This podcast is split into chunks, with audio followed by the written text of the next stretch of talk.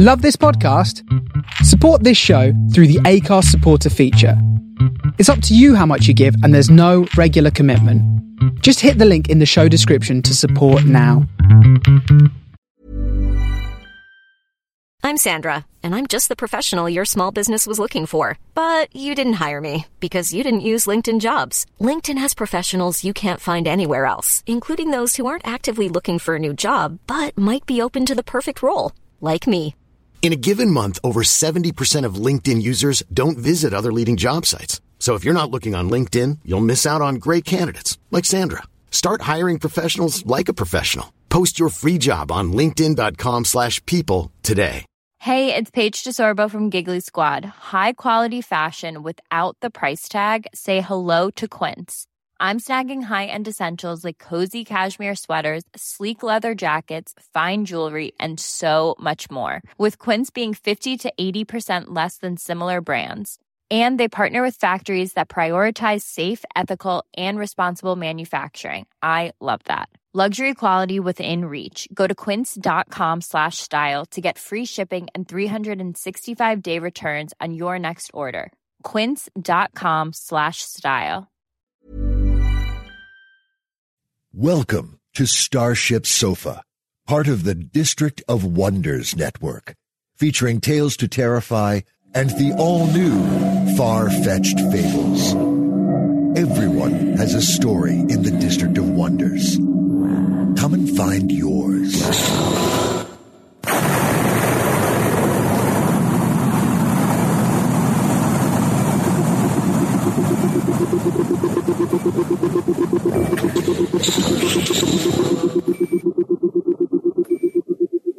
This is the Starship Sofa. Everybody, welcome, hello, and welcome to show 437.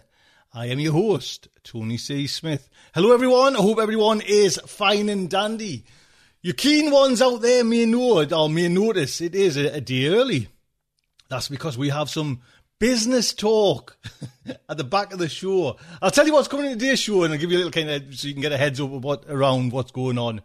First up is we're going to hit the main fiction, and it is Blood Drive by Jeffrey Ford. Then we have Mr. JJ Campanella, the end of the month with his science news. So that is all coming in today's show. But right at the end as well, I've got some things that I want. I need to get off my chest and you know just explain Starship Sofa and Tales to Terrify the whole ship of District of Wonders going forward, like the business side of things. So, so I'll put it at the end. So if you're not really interested, you just want to kind of live in the science fiction world, which is where I do. Just you know, I mean, you don't have to kind of listen to it. But if you want to kind of just interested, because there is some controversial topics that are kind of getting raised that I'm kind of raising, and I just want, I love your, your feedback to be quite honest, because you know what I mean. I'm we've been together 10 years, Starship Sofa. Do you know what I mean? It's, we've been through all sorts of kind of ups and downs and all, all sorts. And this is a big one. Do you know what I mean? Oh, there's a, there's a few big ones as well. So I'll, I'll get into it if you would like to be kind enough to kind of hang around after the party's finished. we can clean up, you know what I mean? Just chat and have a few vol-au-vents. So, let's get into the main fiction straight up then. Like I say, it is Blood Drive by Jeffrey Ford total fan of Jeffrey Ford and Jeffrey Ford's writing. And Starship Sofa is right throughout the history. Show 138, we had him on there. 291, we had him on there. And 352, we had, we had Jeff on there as well. And just, do you know what I mean? Some of the writing, man, he's coming out with, man. The Boatman's Holiday, just fantastic. The Night Whiskey. And Jeff, as, well, was also kind enough to give us the, the Empire of Ice Cream, which is a beautiful story. And that was in, remember, first ever Starship Sofa anthology. So we've kind of we've got a bit of history together, me and Jeff. Yeah, he's good lad. and this story was originally published in After 19 Stories of the Apocalypse and Dystopia, edited, edited by Ellen Datlow and Terri Windling. And just to mention as well, this story, Blood Drive, will be published in Jeffrey's up and coming short story collection, A Natural History of Hell. Man, there, that title, that's why he's a fantastic writer. Do you know what I mean? The Natural History of Hell. What a title, man. Just oozes that you want to buy it. It's coming out this month from Small Beer Press, so please make sure you get that book. Please, please, please. I'll give you, if anyone's not too familiar with Jeffrey Ford, I'll give you a little kind of heads up about Jeff. He's got collections of stories The Fantasy Writer's Assistant, The Empire of Ice Cream, The Drowned Life, and Crackpot Palace. A new collection, which I've just mentioned there, Natural History of Hell, will, be, will appear in 2000, May 2016. Ford is the recipient of the World Fantasy Award, the Nebula, the Shirley Jackson Award, the Edgar Allan Poe, the Grand Prix d'Imaginaire. His fiction has been translated over 20 languages. In addition to writing, he's been a professor of literature writing for almost 35 years. Go on, Jeff. Long time, lad. and has been a guest lecturer at the Clarion Writers Workshop, the Stonecoast MFA. He lives in Ohio and currently teaches part time at Ohio University. Now, this story is narrated by Veronica Giguere, who is a narrator, author, and educator. And we've again we've had Veronica on the show many times. Lovely voice. She's in love with a microphone for decades. She has voice decades, decade. Sorry, decades. she has voiced spoiled supervillains, tempting demons, communist meta-humans, space marines, anxious technomancers. The whole lot. She is the co-author of The Secret World Chronicles, a podcast novel series, and her other writings include Inner City, cyberpunk, psychological thrillers, and zombies. When she isn't telling her favourite stories, Veronica masquerades as a mild-mannered academic whose special- specialties include time management, peer tutor training, and academic resources instruction. Go on. Decades you've been on that mic, lass. Decades.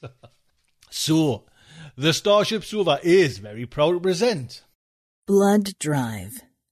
Written by Jeffrey Ford. Narrated by Veronica Giguere.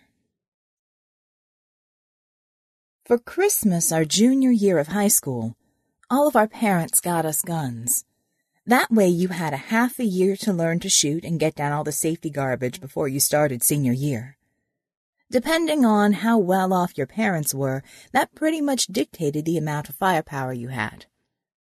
Darcy Krantz's family lived in a trailer, and so she had a pea shooter, 22 double eagle Derringer and Baron Haynes's father, who was in the security business and richer than God, got him a 44 Magnum that was so heavy it made his nutty kid lean to the side when he wore the gun belt. I packed a pearl-handled 38 revolver, Smith & Wesson, which had originally been my grandfather's. It was old as dirt, but all polished up the way my father kept it, it was still a fine-looking gun. It was really my father's gun, and my mother told him not to give it to me, but he said, Look, when she goes to high school, she's got to carry. Everybody does in their senior year. Insane, said my mom. Come on, I said. Please. She drew close to me, right in my face, and said, If your father gives you that gun, he's got no protection making his deliveries. He drove a truck and delivered bakery goods to different diners and convenience stores in the area. Take it easy, said my dad. All the crooks are asleep when I go out for my runs. He motioned for me to come over to where he sat. He put the gun in my hand. I gripped the handle and felt the weight of it. Give me your best pose, he said. I turned profile, hung my head back, my long chestnut hair reaching halfway to the floor, pulled up the sleeve of my t-shirt, made a muscle with my right arm, and pointed the gun at the ceiling with my left hand. He laughed till he couldn't catch his breath, and my mom said, disgraceful, but she also laughed. I went to the firing range with my dad a lot the summer before senior year. He was a calm teacher and never spoke much or got too mad. Afterward, he'd take me to this place and buy us ice cream. A lot of times it was Friday night, and I just wanted to get home so I could go hang with my friends. One night, I let him know we could skip the ice cream, and he seemed taken aback for a second, like I'd hurt his feelings. I'm sorry, he said, and tried to smile. I felt kind of bad and figured I could hug him or kiss him or ask him to tell me something. Tell me about a time when you shot the gun not on the practice range, I said as we drove along. He laughed. Not too many times, he said. The most interesting was from when I was a little older than you. It was night. We were in the basement of an abandoned factory over in the industrial quarter. I was with some buds and we were partying, smoking up, and drinking straight, cheap vodka. Anyway, we were wasted. This guy I really didn't like who hung out with us, Ramo was his name. He challenged me to a round of Russian roulette. Don't tell your mother this, he said. You know I won't, I said. Anyway, I left one bullet in the chamber removed the others, and spun the cylinder. He went first. Nothing. I went, he went, etc., click, click, click. The gun came to me, and I was certain by then that the bullet was in my chamber. So you know what I did? You shot it into the ceiling? No. I turned the gun on Ramo and shot him in the face. After that, we all ran. We ran and never got caught. At the time, there was a gang going around at night shooting people and taking their wallets, and the cops put it off to them. None of my buds were going to snitch. Believe me, Ramo was no great loss to the world. The point of which is to say, it's a horrible thing to shoot someone. I see Ramo's expression right before the bullet drilled through it just about every night in my dreams. In other words, you better know what you're doing when you pull that trigger. Try to be responsible. I was sorry I asked. To tell you the truth, taking the gun to school at first was a big nuisance. The thing was heavy, and you always had to keep an eye on it. The first couple of days were all right because everyone was showing off their pieces at lunchtime. A lot of people complimented me on my gun. They liked the pearl handle and the shape of it. Of course, the kids with the new high-tech 9mm jobs got the most attention, but if your piece was unique enough, it got you at least some cred.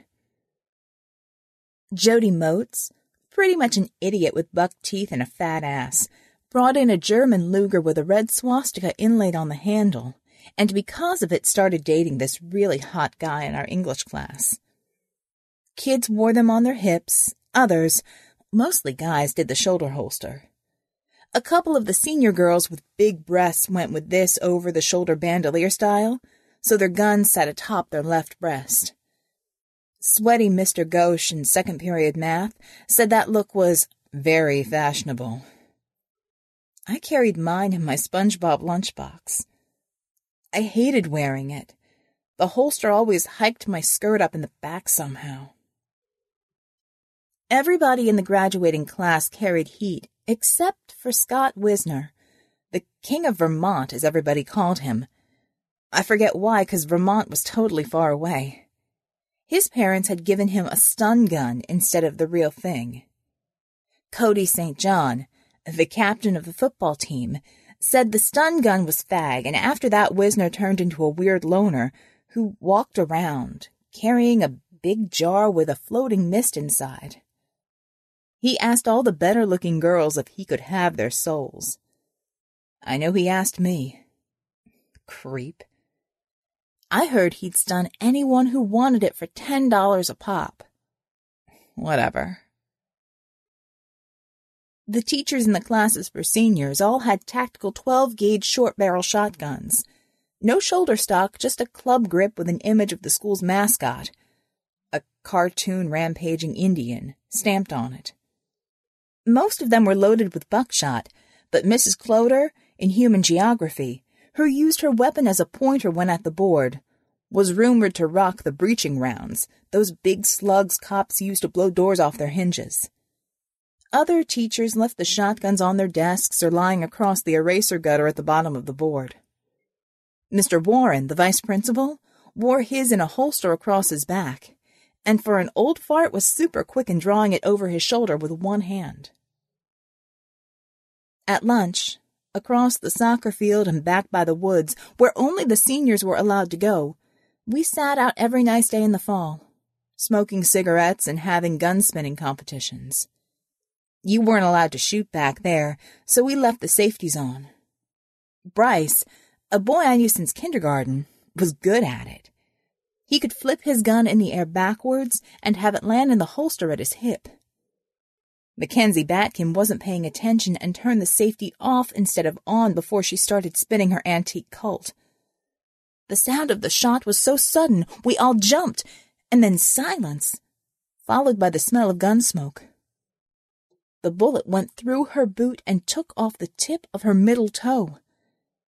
Almost a whole minute passed before she screamed.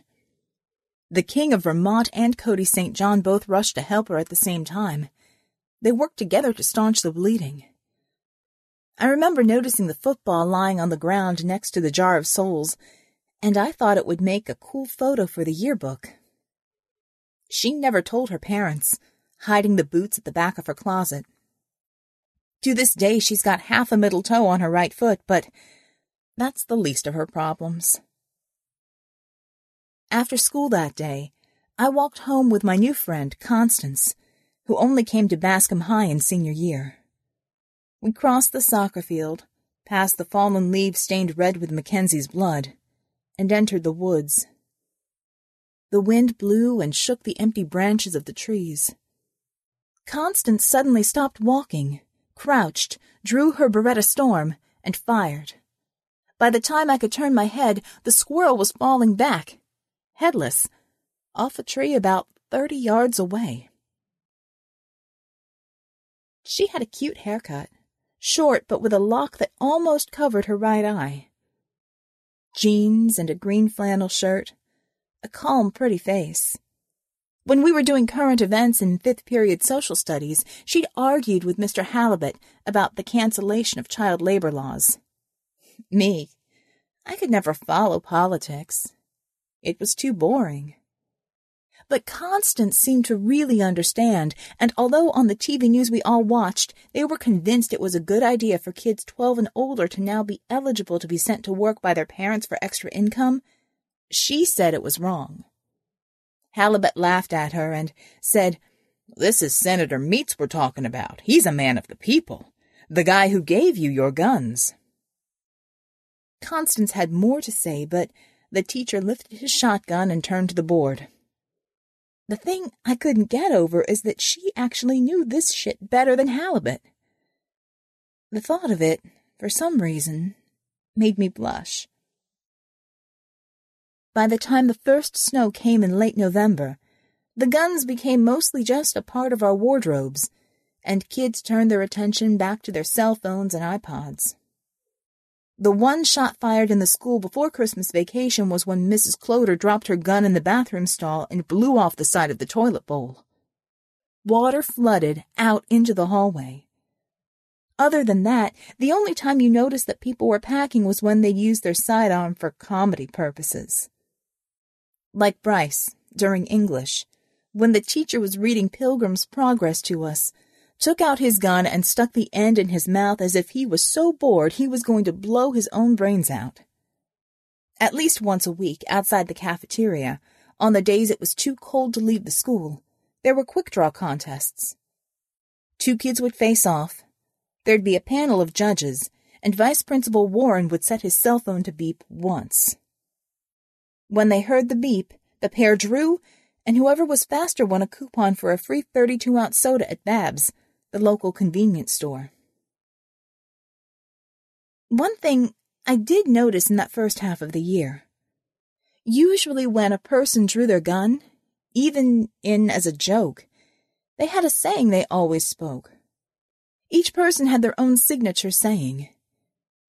When it came to these lines, it seemed that the ban on cursing could be ignored without any problem. Even the teachers got into it. Mr. Ghosh was partial to, Eat hot lead, you little motherfuckers. The school nurse, Mrs. James, used, See you in hell, asshole.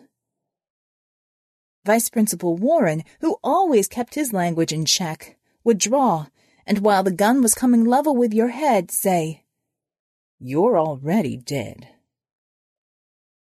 As for the kids, they all used lines they'd seen in recent movies.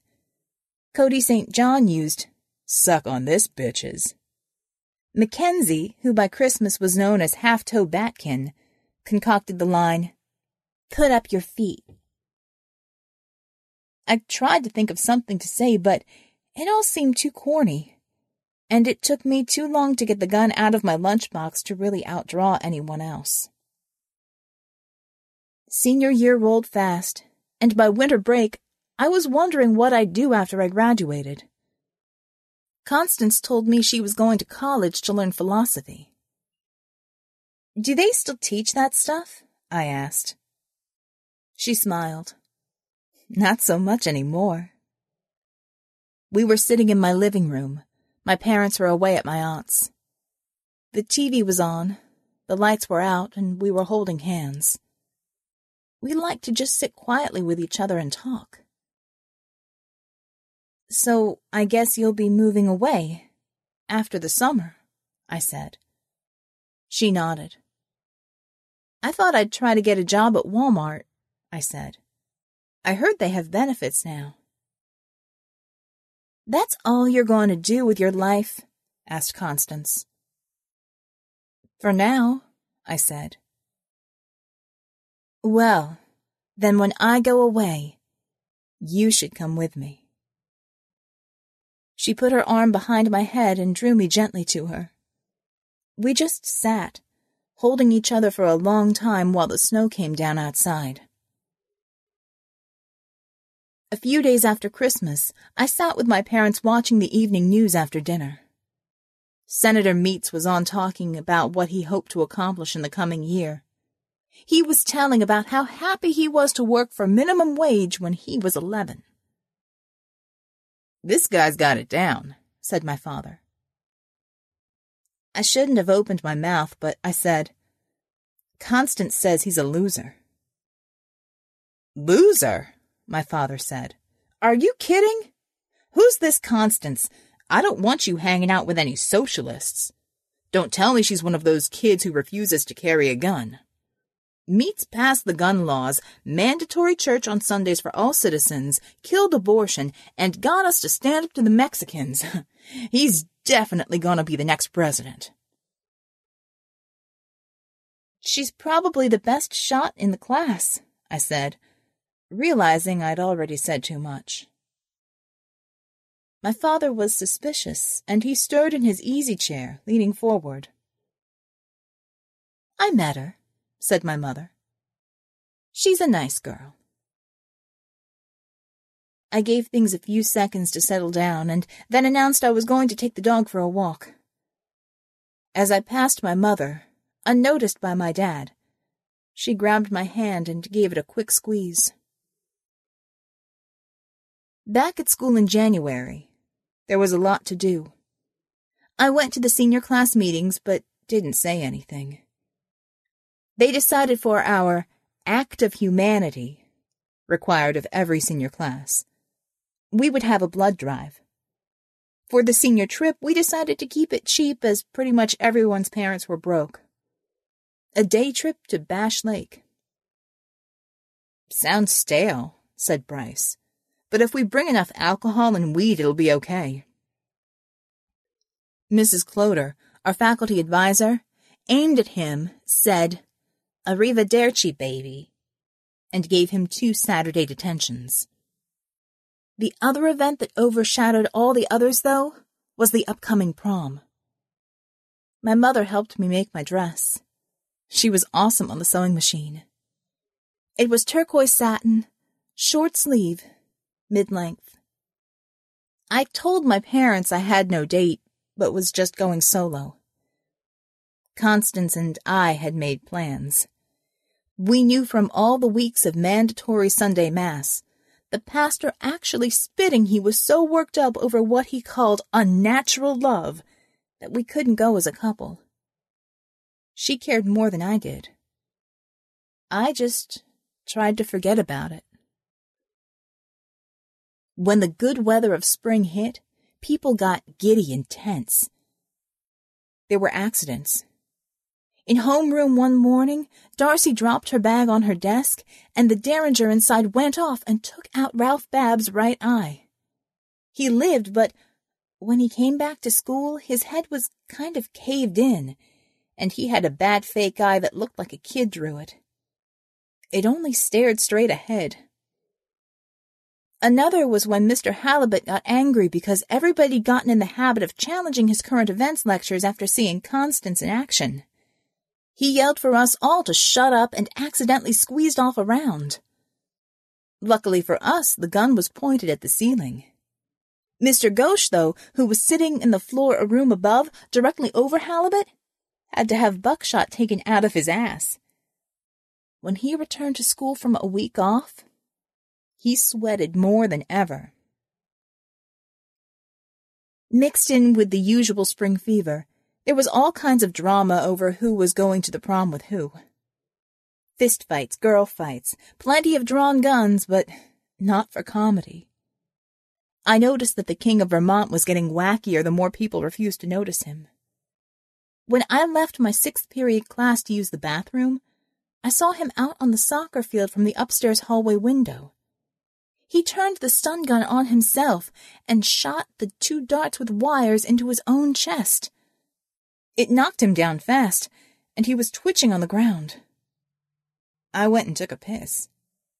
When I passed the window again, he was gone. He'd started bringing alcohol to school, and at lunch, where again we were back by the woods hanging out, he'd drink a Red Bull and a half pint of vodka. Right around that time, I met Constance at the town library one night. I had nothing to do, but she had to write a paper. When I arrived, she'd put the paper away and was reading. I asked her what the book was. She told me. Plato. Good story? I asked. She explained it wasn't a novel, but a book about ideas. You see, she said. There's this cave, and this guy gets chained up inside so that he can't turn around or move, but only stare at the back wall. There's a fire in the cave behind him, and it casts his shadow on the wall he faces. That play of light and shadow is the sum total of his reality. I nodded and listened as long as I could. Constance was so wrapped up in explaining she looked beautiful, but I didn't want to listen any more. I checked over my shoulder to see if anyone was around. When I saw we were alone, I quickly leaned forward and kissed her on the lips. She smiled and said, Let's get out of here. On a warm day in mid May, we had the blood drive. I got there early and gave blood. The nurses, who were really nice, told me to sit for a while and they gave me orange juice and cookies. I thought about becoming a nurse for maybe like five whole minutes. Other kids showed up and gave blood, and I stuck around to help sign them up. Cody came and watched, but wouldn't give. Fuck the dying, I heard him say. Nobody gets my blood but me. After that, a few other boys decided not to give either. Whatever.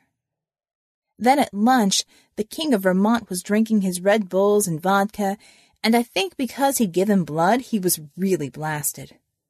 He went around threatening to stun people in their private parts. After lunch, in Mrs. Cloder's class, where we sat at long tables in a rectangle that formed in front of her desk, Wisner took the seat straight across from her. I was two seats down from him toward the windows. Class started, and the first thing Mrs. Cloder said, before she even got out of her seat, was to the king. Get that foolish jar off the table. We all looked over. Wisner stared. The mist swirled inside the glass. He pushed his seat back and stood up, cradling the jar in one arm and drawing his stun gun. Sit down, Scotty, she said, and leveled her riot gun at him. I could see her finger tightening on the trigger. A few seconds passed, and then one by one, all the kids drew their weapons, but nobody was sure whether to aim at Mrs. Cloder or the king, so about half did one and half the other. I never even opened my lunchbox, afraid to make a sudden move. Put down your gun and back slowly away from the table, said Mrs. Cloder. When you meet the devil, give him my regards, said Wisner. But as he pulled the trigger, Mrs. Cloder fired. The breaching slug blew a hole in the King of Vermont's chest, slamming him against the back wall in a cloud of blood. The jar shattered and glass flew. Mackenzie, who had been sitting next to Wisner, screamed as the shards dug into her face.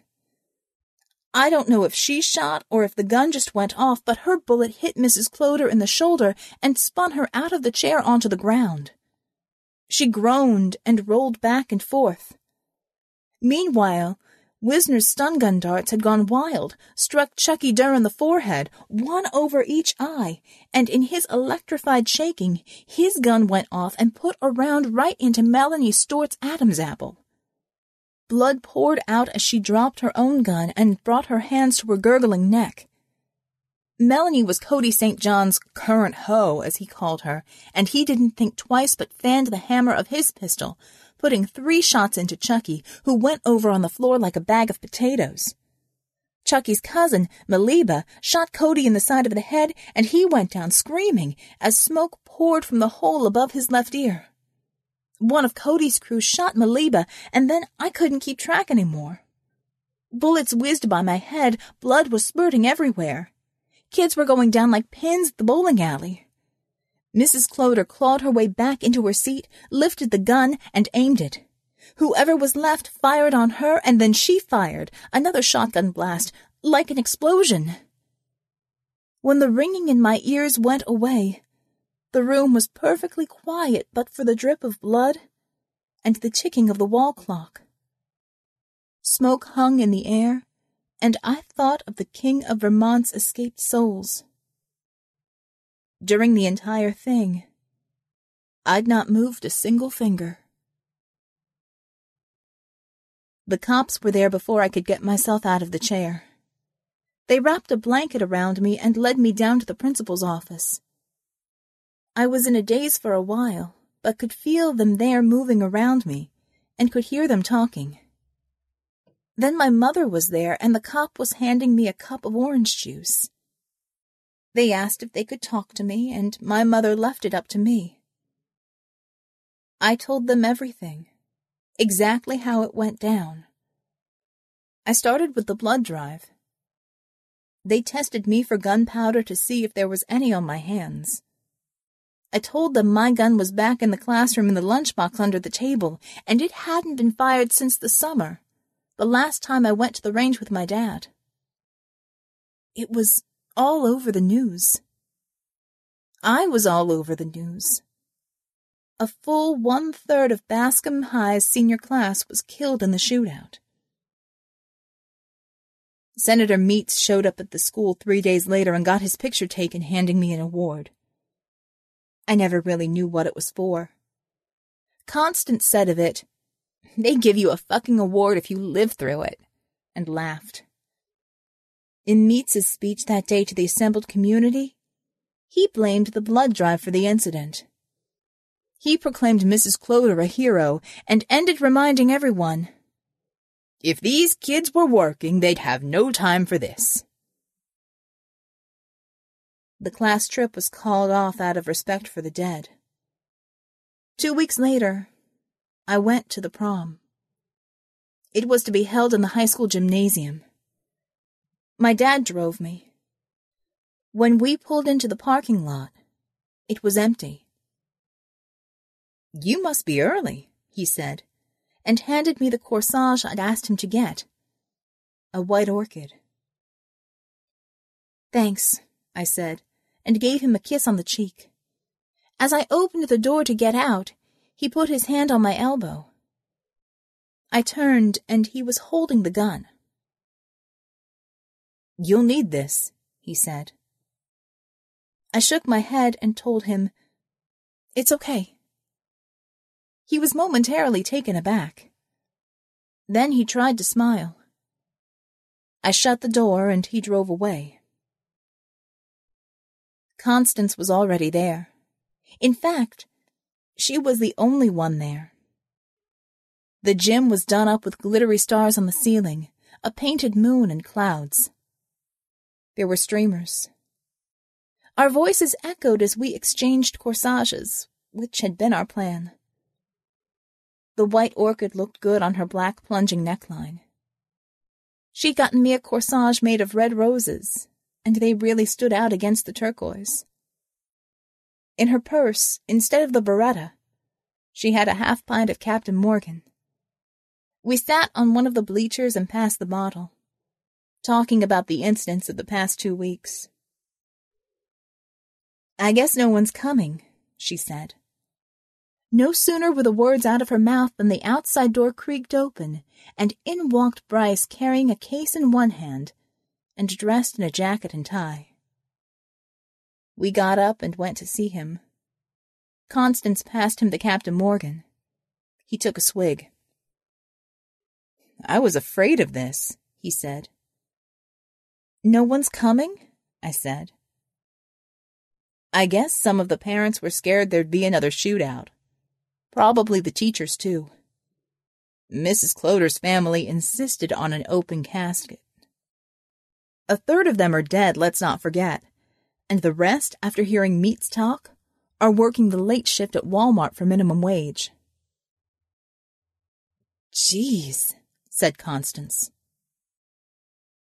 Just us, said Bryce. He went up on the stage, set his case down, and got behind the podium at the back. Watch this, he said, and a second later the lights went out. We all laughed.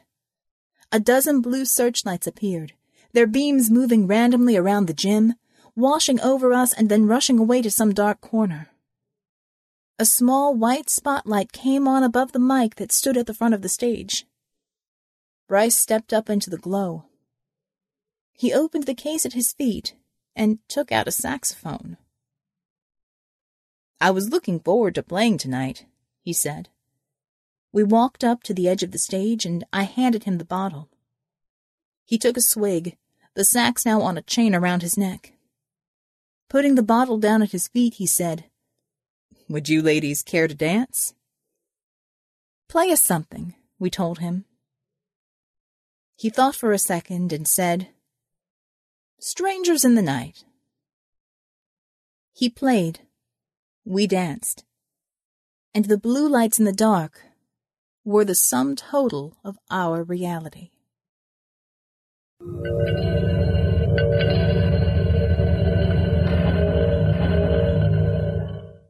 There you go. Big thank you to Jeff and Veronica. Don't, forget, this week I'll put a link on if we can kind of get it in there. Get a link on onto Jeff's book, Blood Drive. And like I said, Veronica, there's a link on there. Go and say hello to Veronica. Fantastic narration. Veronica, thank you so much. So, like I say, it is the end of the month, so it is our very own Mr. JJ Campanella, Jim Squire. Greetings and polyphonic libations, my vitreously leukocellular listeners, and welcome to this May 2016 Science News Update. I'm your host for this insignificantly noteworthy science podcast segment, Jim Campanella. Since you guys, my beloved listeners, have been bugging me for months to go to a doctor for sleep apnea, I'm half tempted to tell you my adventures in the realms of sleep apnea diagnosis and treatment. Although it would take a really long time. Um, maybe I'll do this in two parts. We'll we'll do diagnosis this month. Yeah, that's a good idea. I went to a pulmonary specialist a couple of months ago to be tested for sleep apnea. For first time listeners, I have been accused by my lovely wife of ceasing to breathe while snoring very heavily. That is probably the most common accompaniment to sleep apnea. So after waiting two months to see a specialist, I guess he's very busy since he couldn't fit me in for quite a while, I finally sat down with this well-known doctor. After interviewing me on my sleeping habits, lack of daytime energy, and general exhaustion, the good doctor says, Yes, I am pretty sure that you have sleep apnea, but we must do a sleep study to be sure. And no, that is not at all what my doctor sounded like, but I thought I'd give him a classy German accent for entertainment purposes. Anyway, what the doctor said translated to, Yeah, it sure sounds like you have sleep apnea, and that's good enough for me, but the insurance company won't pay one thin dime unless we prove it to them clinically. They then set me up with the apparatus needed to do the sleep study, or the polysomnogram, or PSG. The apparatus performs general monitoring of sleep and a variety of bodily functions during sleep, including breathing pattern, oxygen level in the blood, heart rhythms, and limb movement. It consists of two breathing tubes stuck up your nose, and these are attached to the brainwave Here's a cool fact a crocodile can't stick out its tongue. Another cool fact you can get short term health insurance for a month or just under a year in some states. United Healthcare short term insurance plans are designed for people who are between jobs, coming off their parents' plan, or turning a side hustle into a full time gig. Underwritten by Golden Rule Insurance Company, they offer flexible, budget friendly coverage with access to a nationwide network of doctors and hospitals. Get more cool facts about United Healthcare short term plans at uh1.com. There's never been a faster or easier way to start your weight loss journey than with PlushCare. PlushCare accepts most insurance plans and gives you online access to board-certified physicians who can prescribe FDA-approved weight loss medications like Wegovy and Zepbound for those who qualify. Take charge of your health and speak with a board-certified physician about a weight loss plan that's right for you. Get started today at plushcare.com slash weight loss. That's plushcare.com slash weight loss. plushcare.com slash weight loss. Hey there, it's Michele Norris. I'm host of a podcast called Your Mama's Kitchen. When I travel, I'm usually looking for a way to find a taste of home when I'm not at home. And one of the things I love to do when I am at home is entertain. And Airbnb allows me to do that. When I was in California recently, I rented a house that had a great kitchen. And when we were sitting around the table, we we're all thinking, we're in someone else's house. Someone could be in all of our homes as well. If you have a home, but you're not always at home, you have an Airbnb. Your home might be worth more than you think. Find out how much at airbnb.com/slash host. monitor, which is literally glued to your forehead for the evening so it won't come off. An alarm goes off if the breathing tubes are dislodged from your nose, waking you up. An alarm goes off if the electrodes glued to your forehead are dislodged, waking you up. An alarm goes off if the whole thing is dislodged, waking you up. Ah, a truly restful experience for something that's supposed to be measuring your sleep. Even given the Torquemada level of torture that this device inflicted on me, I was able to sleep for three hours the evening that I slipped this little gem atop my noggin. Finally, when I awoke again at 1.45 a.m., there was no way on God's green earth I was getting back to sleep with that thing stuck to my head. Thinking I had to have the bloody device attached to me for at least six hours or it would invalidate the test, I spent the rest of the sleepless night catching up on my TV watching with The Flash and Agents of S.H.I.E.L.D. When, bleary eyed, I returned the device the next morning, I had lightly joked with the nurse how uncomfortable the device was, and I wondered how many people ever complained about it. She looked at me blandly, no humor at all in her face or eyes, and told me that almost no one ever complained that it was uncomfortable. She then glared at me as if she had designed the apparatus herself and was personally insulted by my even intimating that it might have any level of discomfort. I slunk on out of there and returned a week later to be told by my doctor that I had severe sleep apnea. Not as bad as some, as he said, but bad enough. Yippee-ki-yay. I asked him if I had slept enough with his torture device on my head, and he told me, oh yeah, plenty. I guess I could have taken it off after three hours of sleep, and actually gotten some real sleep after that. I just wish somebody had told me that. We'll continue this next month. Join us for part two The Horrors of CPAP.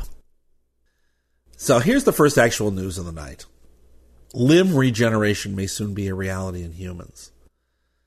As most of you know, there are some animals on the evolutionary tree that have the ability to replace legs and tails if they're cut off.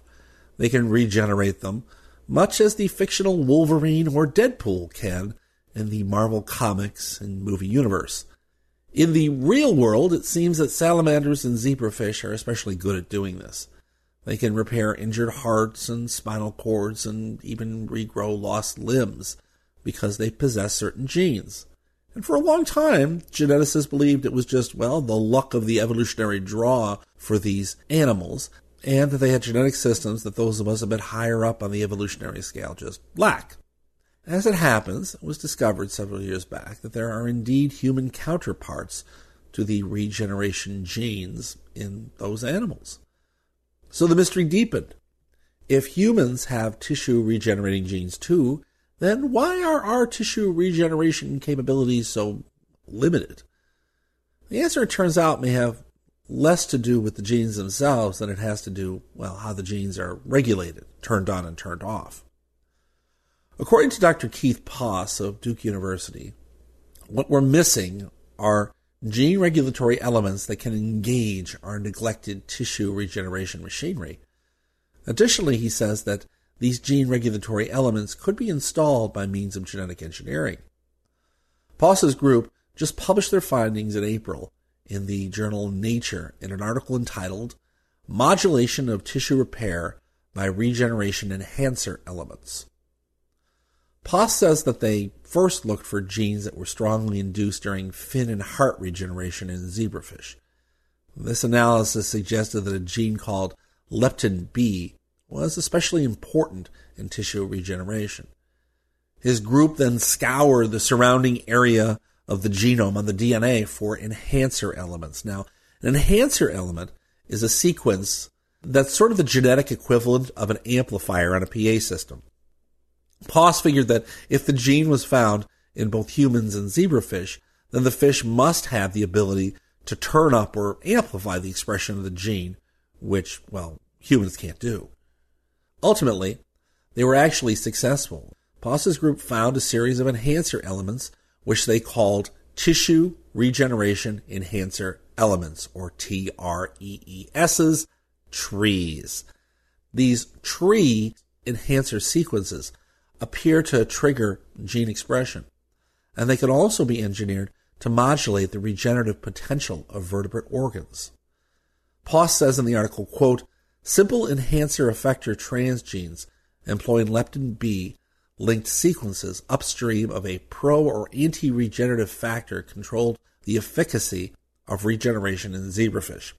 This element could activate expression in injured neonatal mouse tissues and was divisible into tissue specific modules sufficient for expression in regenerating zebrafish fins or hearts. Unquote. In the process of analyzing the tree enhancer sequences, Poss discovered that the element could be separated into two distinct parts. One that activates genes in an injured heart, for example, and then next to it, another that activates genes in an injured fin in the fish. In a move that would have made Dr. Frankenstein blush, Poss then fused those two tree sequences to upregulate two regeneration genes in zebrafish that were not present previously. He attached them to the fibroblast growth factor and neuregulin 1 genes, thus creating the fish equivalent of Wolverine, a transgenic zebrafish whose fins and heart had superior regenerative responses after injury. Finally, in true mad scientist fashion, Poss decided to try out his new magic tree sequences on a mammalian system in transgenic mice. Okay, he wasn't quite that mad. All he did was attach the tree enhancer to a gene called LAC-Z. LAC-Z produces blue color whenever it's turned on.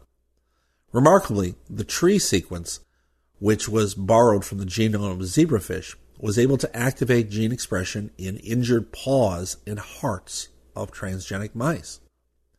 No, it did not induce repair of those injuries. Yet. but it did turn on when the mice were injured. So we're halfway there. Poss said in an interview, quote, We are just at the beginning of this work, but now we have an encouraging proof of concept that these elements possess all the sequences necessary to work with mammalian machinery after injury. Unquote. Next story. The human genome is a strange place.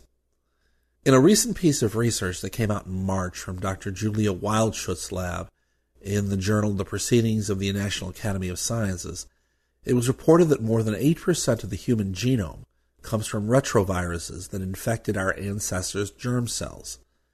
While most of these ancient viruses can no longer replicate or infect others, Wildschutte has now found one that actually may be functional. Just to put this in perspective, since many of you are thinking 8%, big deal, the amount of the human genome that actually codes for protein and is actual genes is about 5%. So there is more ancient viral DNA in our genome than actual coding sequence that makes us human. It makes you think about what actually makes a genome human or palm tree or a goody for that matter. At any rate, where did these things come from? When a retrovirus enters a cell, it inserts a copy of its RNA genome, which it converted into DNA, into the host cell's DNA. On occasion, retroviruses infect cells contributing to the germline, resulting in their transmission to offspring as what are called endogenous retroviruses, or ERVs. Over the course of evolution, this has happened so many times that, well, more than 8% of the human genome originated from retroviruses. Wildschutte and her group analyzed more than 2,500 sequenced genomes from the Thousand Genomes Project and the Human Genome Diversity Project with an improved algorithm they developed to seek out and find these viral sequences. They confirmed the presence of 17 known ERVs and discovered 19 new ones. Most of the human ERVs have been traveling in the human genome for so long that they're filled with mutations and deletions or recombination events in one or more of their necessary elements. They can no longer express genes or copy themselves or move around or do really much of anything. And we're probably lucky about this. Wildschutte's team focused on one group of human ERVs introduced to the genome only about 2 million years ago. Because of their relatively young age, viral RNA, protein, and even non infectious retrovirus like particles have shown up in tumors and placentas over time. Among the 19 new HERVs of this class, her group identified three that were still flanked by what are called long terminal repeats. These are special repeats at either end of the viral genome that allow it to become part of the human genome and move around and stick in one place or another. In other words, it gives it the ability to move. One of these viral sequences even carried all of the genes needed for a viral function and lacked mutations or substitutions in sequences that were absolutely needed. Wildschutte said, quote, This one looks like it's capable of making infectious viruses, which would be very exciting if true, as it would allow us to study a viral epidemic that took place a long time ago. This is a thrilling discovery. It will open up many doors of research.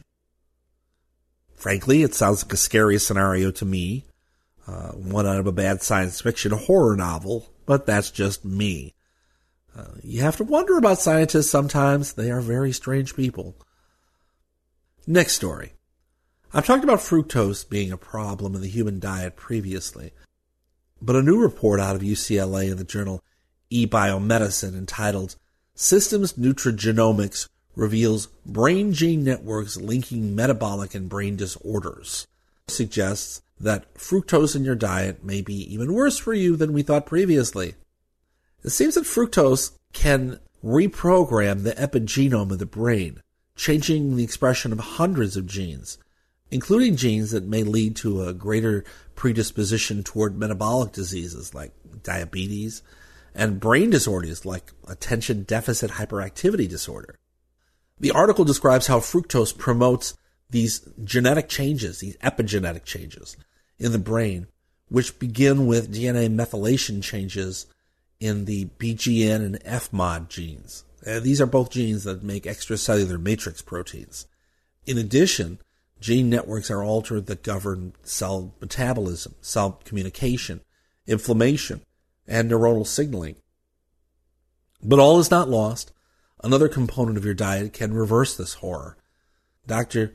Xia Yang, the main author of the study, said, quote, We further demonstrate that an omega 3 fatty acid, DHA, reverses the genomic and network perturbations elicited by fructose, providing molecular support for nutritional interventions to counteract diet induced metabolic and brain disorders. Unquote. To test the effects of fructose and DHA, Yang trained rats to escape from a maze and then randomly divided animals into three groups.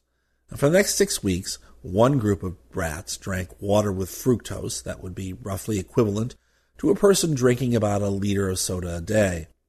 The second group was given fructose water and a rich diet of DHA. And the third group received water without fructose and no DHA.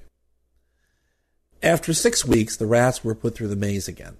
The animals that had been given only the fructose navigated the maze about half as fast as the rats that drank only water, indicating that the fructose diet had impaired their memory. The rats that had been given fructose and DHA, however, showed very similar results to those that only drank water. This finding strongly suggests that the DHA eliminated fructose's harmful effects. Other tests on the rats revealed more major differences. The rats receiving a high fructose diet had a much higher blood glucose level, triglyceride levels, and insulin levels than the other two groups. Those results are significant because in humans, elevated glucose and triglycerides and insulin are linked to diabetes and obesity and other diseases.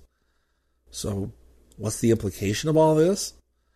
Well, first, don't drink Coca Cola unless it's the stuff from Mexico that's made of cane sugar and has no fructose. Second, well, your mom was right. Cod liver oil, which is a big source of DHA, is good for you, horrible as it tastes. If you're going to drink mainstream soft drinks with lots of fructose, at least imbibe in fish oil as well. This whole study falls into a new category of research called nutrigenomics, in which scientists study the relationship between diet and our genome. Yang says, quote, most people don't realize it, but food is like a pharmaceutical compound that affects the brain. Based on our data, I recommend avoiding sugary soft drinks and cutting down on desserts and generally consuming less sugar and saturated fat. Unquote. Next story. This next story I read in the journal The Scientist. It harkens back to not just science in the 19th century when scientists used themselves or their relatives as guinea pigs. It also reminded me of the initial plot of many very bad horror movies where a new medical treatment is quite promising before it turns, well, dreadfully horrendous. Actually, lots of Doctor Who episodes start that way.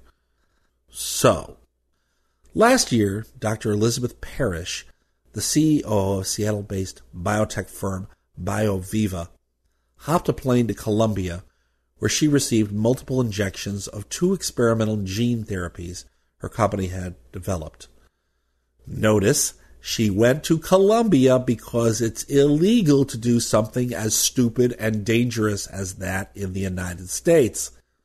But I digress. One of her injections was intended to lengthen the caps of her chromosomes. These are called telomeres, and telomeres are there to protect the ends of chromosomes as cells replicate and chromosomes are copied. The other injection was aimed to increase muscle mass. Parrish told the journal, quote, The idea was that together these treatments would compress mortality by staving off the diseases of aging, enabling people to live healthier and longer unquote. On the BioViva website on April 22nd, a few weeks back, BioViva reported the first results of Parrish's treatment.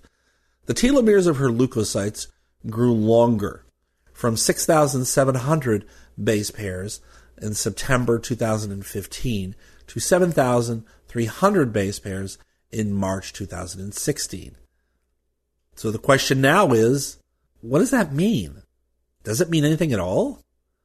The company crowed Parrish's genetic response as success against human aging, having, quote, reversed 20 years of normal telomere shortening. My response is, yeah, right, sure, come back to me in 20 years and tell me this. Part of my problem with this is the idea that human aging is governed by shortening of telomeres. That's a great theory. It's very controversial. As we age, the ends of our chromosomes shorten more and more as our cells undergo replication. Some people say this causes aging. Other people say that it's just an effect of aging and is not a cause. If shortening telomeres are like gray hair, then, well, dyeing your hair is not going to make you live longer. Additionally, there are lots of animals whose telomeres shorten more slowly than they do in humans, including fruit flies but we outlive most of those animals by decades. This suggests that longer telomeres do not bring about longer lives. Parrish says, quote, the best scenario would be that we added 20 years of health onto the leukocytes, and my immune system might be more productive and catch more of the bad guys. But we have to wait and find out. The proof will be in the data. Unquote. Ah, yes. Spoken like a true mad scientist, whose data has still not undergone peer review, even though she's told everybody about it. The other gene therapy that Parrish received, the gene encoding follistatin protein, well, that one is at least supported by human data. Well, in the context of people with muscle disorders, there's no data demonstrating the effects of follistatin therapy on age related muscle loss. Follistatin inhibits another protein called myostatin. Myostatin puts the brakes on muscle growth and therefore makes it attractive for muscular dystrophy treatment. Early clinical trials on six people with Becker's muscular dystrophy, for example, showed that four of them could actually walk longer distances after follistatin gene therapy in their muscles. Parrish said in the article that she expects MRI data on her muscles' response to the treatment in about a month. She is now traveling the globe to find a regulatory partner willing to approve human clinical trials on a large scale. She says, quote, When I started looking into this, it seemed like a crazy science, but it's a crazy science whose time had come, unquote. Frankly, I think she's just crazy. Ask Dr. Jekyll if he thought self experimentation was a good idea in the long run. Anyway, Next, quick story, and this is hardly science. Oprah Winfrey will star in an upcoming HBO film based on Rebecca Skloot's book, The Immortal Life of Henrietta Lacks.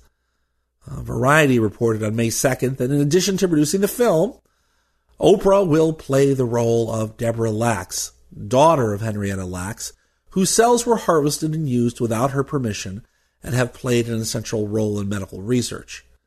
Henrietta Lacks died way back in 1951, but her cancerous cells, dubbed HeLa cells, form the basis of an immortal cell line that have helped lay the foundation for a polio vaccine, as well as for some cancer and HIV research. The book and film tells the story of Lacks and her family, whose contributions went unrecognized for decades, in part to protect privacy. Most scientists, including me, never even knew Henrietta Lacks' name. For years, when I talked about HeLa cells in a biology class, I would refer to the donor as Helen Lane, as many textbooks suggested her name was. Next short story. How many bacterial species are there in the world? Any idea? If someone asked me, I would probably say, oh, millions for sure. And I'd be pretty confident in my answer. Well, I'm not even close. Heck, I'm not even close to what has already been cataloged.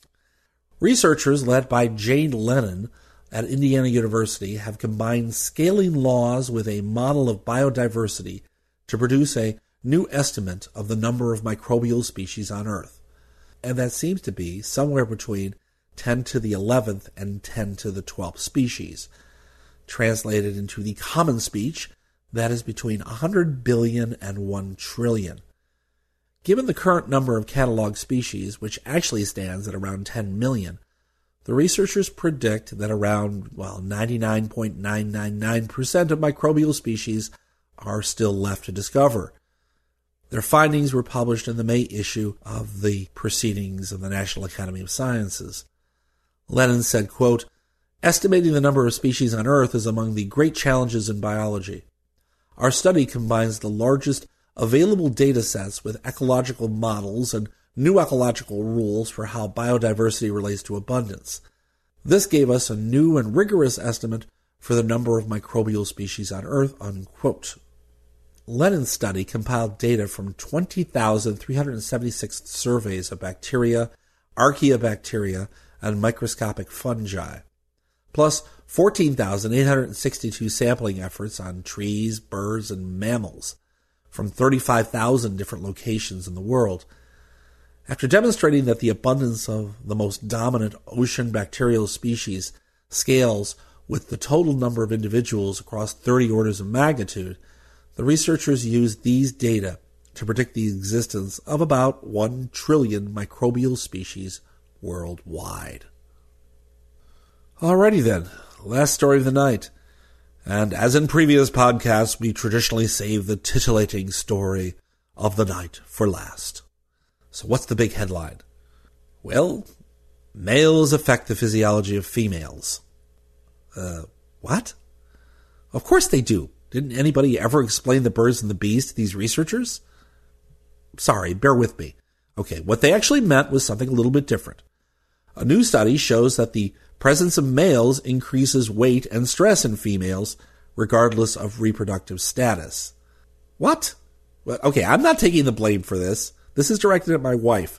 You were a lot less stressed with just me around than before the kids. So let's not go slinging blame here. At any rate, Dr. Michael Garratt of the University of New South Wales says that, quote, having a mate comes with a host of biological benefits beyond having offspring, and yet there are some drawbacks.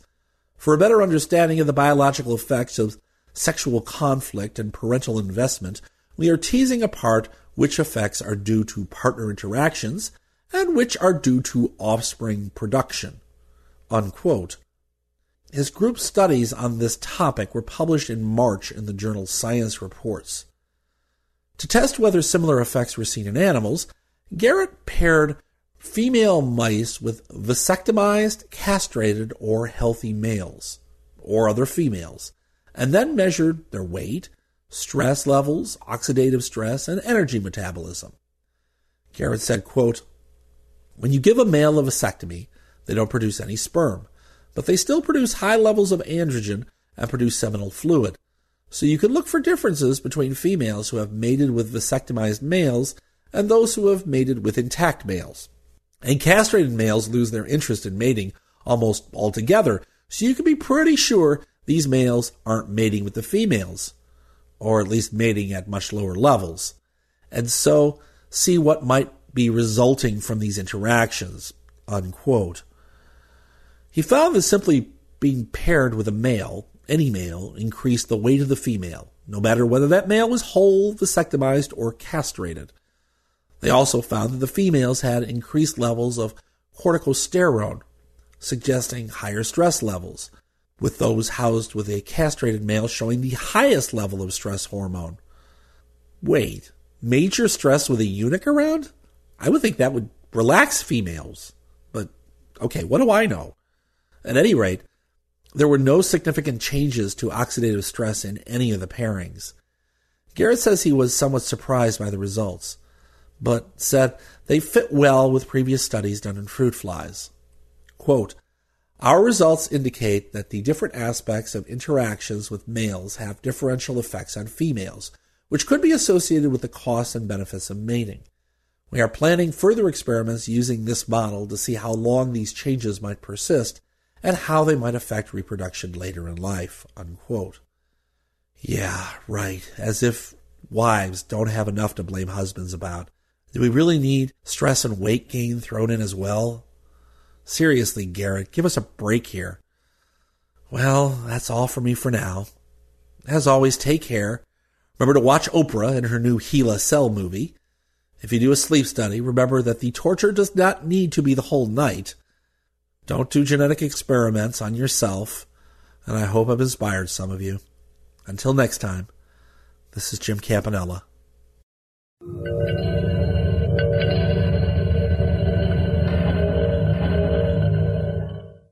There you go, Jim. Jim, Jim, Jim, Jim, Jim. Thank you so much, sir. Thank you. So that is today's show. Apart from the kind of little business talk that I'm going to do there now, I hope you, you know, if you if you just want science fiction and you're just kind of into that, you know what I mean. Thank you so much. You know, we can we can say goodbye now. If, on the other hand, you want to just kind of find out what what's going on with the show. You know, I'll keep you kind of involved. You know, to, to the best extent I can. You know, so this is the kind of the what's going to happen. Few things, to be quite honest. One of the main ones is we're going to be moving servers. Now I know that's kind of you know, to some respect, this is not that big, but it it, it is to me. Do you know what I mean? It's we're going to be kind of moving servers, and we'll be needing a new, you know, like a web guru, if anyone's out there, an intern wants to kind of help out on the kind of the whole District of Wonders, just kind of, you know, putting up links and putting little bits of artwork on the site, you know what I mean? Just things like that, general things like that, nothing kind of massive and huge. But if you want to come on board and work with her on the District of Wonders, we, you know, we, we kind of need someone to kind of look after her in the kind of web development side of things. The next big thing, and this is where it kind of sometimes you, you probably or you might think mm, it's a bit sticky wicket there, but we're also going to be moving from where we actually host the, the the actual MP3s. I've been since Starship Sofa, you know, in every podcast that's kind of been and gone and, and, and is there now. We've been with Libsyn, but I'm in the process there now of moving over to Acast. Now, Acast is a totally different scenario from, I guess, in a way they're not. You know what I mean? They're still, you know, the podcast and hosting, but we can do a certain few things with Acast that we couldn't do with, you know, and when, you know, in, in reality, we're not that big. Yeah, Libsyn kind of would let you, you know, put adverts and do adverts and things like that, but you had to have a certain, you know, amount of download and you had to pay the, the premium top whack, you know, monthly payment to kind of get into this program. So it was just it's just pointless to be quite honest. You know what I mean? Yeah, you can pay the payment, but we haven't got nowhere near. You know what I mean? The, the, the download figures they're wanting. Yeah, there's, there's huge ones out there, and good luck them. So the way I got into Acast was 2014. They came to me and said, you know, would you be interested in coming on our, you know, our network, our platform? You know, we'll offer a whole, you know, array of things, and actually they've got some great ideas when I'm talking there now, you know, you can look on your phone and there'll be dynamic art to be able to put in. So we can, there's little things where you can put art and you can put video in and you can look and it, it rules with the actual show. So there's all, it's a different platform we'll be using, but it's got, you know, a few potential, you know, ideas for, for revenue. And like I mentioned last week, you know, we, it's always this ongoing battle to, to keep things going. Do you know what I mean? The three, show, four shows there now, and yes, I'd you know start these shows off, so I'm just as to blame as anyone for kind of you know things are tight. But things are tight. Do you know what I mean? It, it, there's no getting away from it. I, I mentioned last year, you know, we company went on strike for four months, and things are certain things are maxed to the hilt, shall we say, in the Smith household. So there's that side of the coin. But there's also, you know, I've been doing this ten year. Do you know what I mean? It's just I'd like to actually. My ambition is to kind of make a living from Starship Sofa. You know, it's pretty hard though. just a little kind of show, but you know what I mean. Just to get some sort of kind of revenue back would be fantastic. Do you know what I mean? Ten years of doing this for, you know, for for the pleasure, I guess. You know what I mean? Because I like I say it keeps me sane. To be quite honest, you know, it's one of those. It's it's it's a kind of crux for us that I kind of needed in my life, you know, to kind of talk to you and get feedback and put out this kind of shows and stuff. So, Acast has these kind of certain functions. The main two is, well, there's three really, is ad supported. So, if we go down this way, we will be putting ads in, which for Starship Sofa is nothing new. You know, a couple of years ago, a few years ago, ran Audible ads. Last year we had, you know, Octagon technology on there. So, you know, that's the kind of case. The other shows, you know, that's a bit new ads are just a, a, an everyday part of it. But what we also will be able to do is put dynamic ads in, and that's like right back to show one. So we'll be kind of putting ads in, you know, the, the way their system works is you can tag a certain area, beginning and end, and maybe in the middle. And then you can put ads in. Do you know what I mean? That you can kind of insert ads as well. So, yes, we'll be kind of added up to the hilt, for one for a better description. And we've also got, which is a kind of, I guess, one of the, the, the main kind of, ooh, you know, areas is we can make only the first 50 shows free. So the way they do it is each week there's a show goes off. So you're talking about like you get there's a, a year's worth of kind of Starship Sofa shows or Tales to Terrify shows. You get like a year free. So if you're subscribed or you come in within that year, you can get the last year free. Anything over that, you know what I mean? Like say two year ago, you'd have to pay like a kind of monthly subscription. So there's that option as well. And I know that would kind of, you know, for some people that would kind of rub up the wrong way. But we got to, you know what I mean? I want to kind of, this wants to kind of be a, a, profitable thing, that's what I would like. Do you know what I mean? It's, it's you cannot sit in this kind of little bubble of, of 10 year ago, you know, everything's free.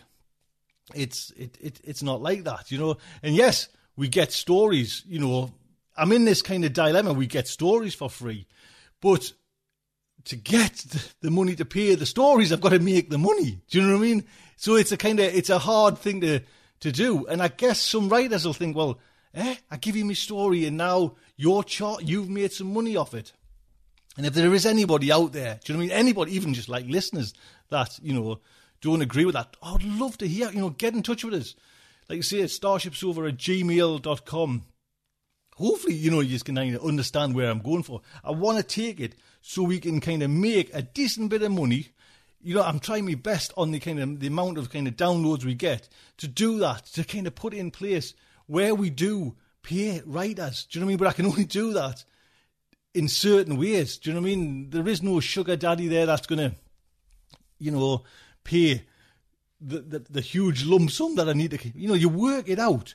You know, there's three shows, and each show is running at least a story. You know, a week. You know, you pay the going rate, you're talking, it works out silly figures. Do you know what I mean? For a year's kind of pay for three shows, you know, it's, do you, what do you do? So those are the, the kind of options, you know, you kind of, it's a strange one, and I, and I guess that might upset someone because right throughout I've been kind of saying Starship Sofa is always free, and in a way it is, but in another way it won't be. Do you know what I mean? And I've had a little chat with, you know, Jeremy, and Jeremy's a little bit kind of, you know, Jeremy will, you know, hopefully come on board. But it's a, it's a difficult, and I, I, you know, it is a difficult situation to be. You know, I, I don't want to put anybody in a difficult situation, a, di- a difficult place. But these are the things that kind of to get to where we want to be. Do you know what I mean? These are, you know, difficult questions and different difficult subjects that we are crossing now. Do you know what I mean? 10 years in, and I just kind of just keep giving it all, do you know what I mean? And just not trying to help other people out. Do you know what I mean? I'm doing a little bit in my little way at the moment, but it could be, you know, a lot better. Uh, but I've got to, you know what I mean? I've got to make the money first. I've got to pay off the debt first, but I've got to make the money first. Do you know what I mean? So I don't. If anyone's just kind of sitting on the high clouds and oh, that's not right, you should be giving it away for free. I hope there's no one like that. Do you know what I mean? Yeah, there might be a few issues with the kind of back issues, you know, which I can totally understand. But how do I, you know, how do I move it forward to get more? Do you know what I mean? We've done the the Patreon, and that's kind of stalled. You know what I mean? And it, what do you do? Do you know what I mean? It's I'm just trying kind of every way I know how, and that's how I've always done it that way. Do you know what I mean? I'm just any way how to kind of make some money for me, make some money for other people, Do you know? And this is another, you know, another avenue, another stream to kind of, you know, quiver to the bow, so to speak. So I would love to hear from you. Do you know what I mean? Tell us what you think. You know, there's one aspect of that, you know what I mean? Like you say, we will have, you know, ads possibly on the show right throughout, you know, two or three, maybe. You know what's the difference from picking up a, a, magazine with ads in to kind of listen to the shows yeah, we, we you know it's it's one of those things. It's it's it gets gets annoying sometimes. You know what I mean? But it's one of those things. What do you think about you know the old archive shows being you know kind of under a like a, a walled garden, so to speak? You know, it, that's another kind of area. I certainly don't want to upset people. You know what I mean? Kind of have everyone kind of going away totally upset with these ideas, but these ideas are there. Do you know what I mean? And this is the way everything's going. Do you know what I mean? So I don't want to kind of just be this never achieved its its greatness. You know what I mean? And I do think Starship Sofa, Tales to Terrify, and, and Far Fetched Fables are great. You know, brilliant shows. You know? When I listen to other shows, you know, kind of in the same genre, we're there just at the top, just with them. So, you know, we, and we're still going after this long. So do let us know what you think. Do you know what I mean? If if you even want to kind of have a chat with us, do you know what I mean? That's not a problem. I'll certainly kind of have a chat. If you're a writer and you've had a story in with when you've just found this out, drop us an email. If you're not happy with that kind of setup, you know, I'll take the, your story off. That's not a problem. Do you know what I mean? I've done that before. I've, like I say, I, I took Ted Chiang a while ago, six months ago, asked us to kind of just take down his, his you know, the Merchant, the Alchemist Gate and it wasn't because anything we'd done. He just says, you know, he, he's he's given away for free for, for that long. He wants now to kind of hopefully, you know, reap some benefit from it, which is totally acceptable, totally fine. So, you know, there is this, if, if people come to us and say, I, I, just take my story down to one, that's not a problem. Do you know what I mean? We'll, we'll do it. And if it all, you know, blows up in my face, you know, then we can kind of, I'll change it again. You know what I mean? Do we, we started as a fact show. Do you know what I mean? Maybe 10 years, it's time to drop the stories and, you know, and make it more of a kind of a factual science fiction show again and see how that goes. You know, I'm open to any kind of possibility, long as the show keeps going. So let us know what you think. Starshipsofa at gmail.com. Or oh, you can find us anywhere on the on the kind of the internets. Until next week, just like say, good night from me.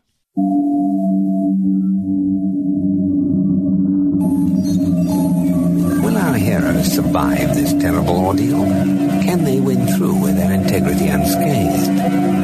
Escape without completely compromising their honor and artistic judgment?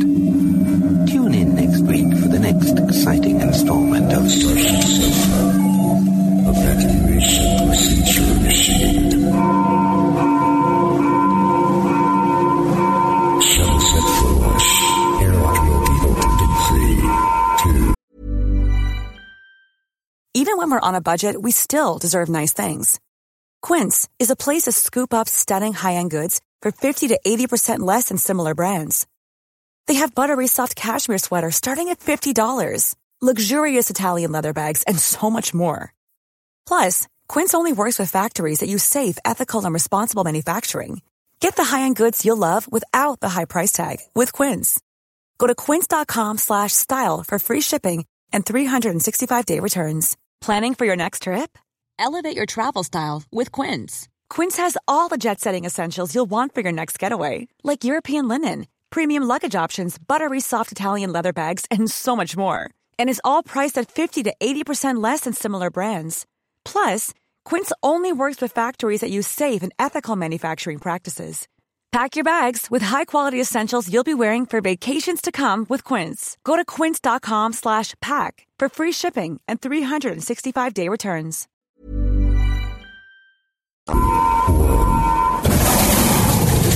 This presentation has been brought to you by the District of Wonders Network, dedicated to podcasting the finest genre fiction. You can learn more about the District of Wonders and their many literary productions at their website, www.districtofwonders.com. Thank you for listening.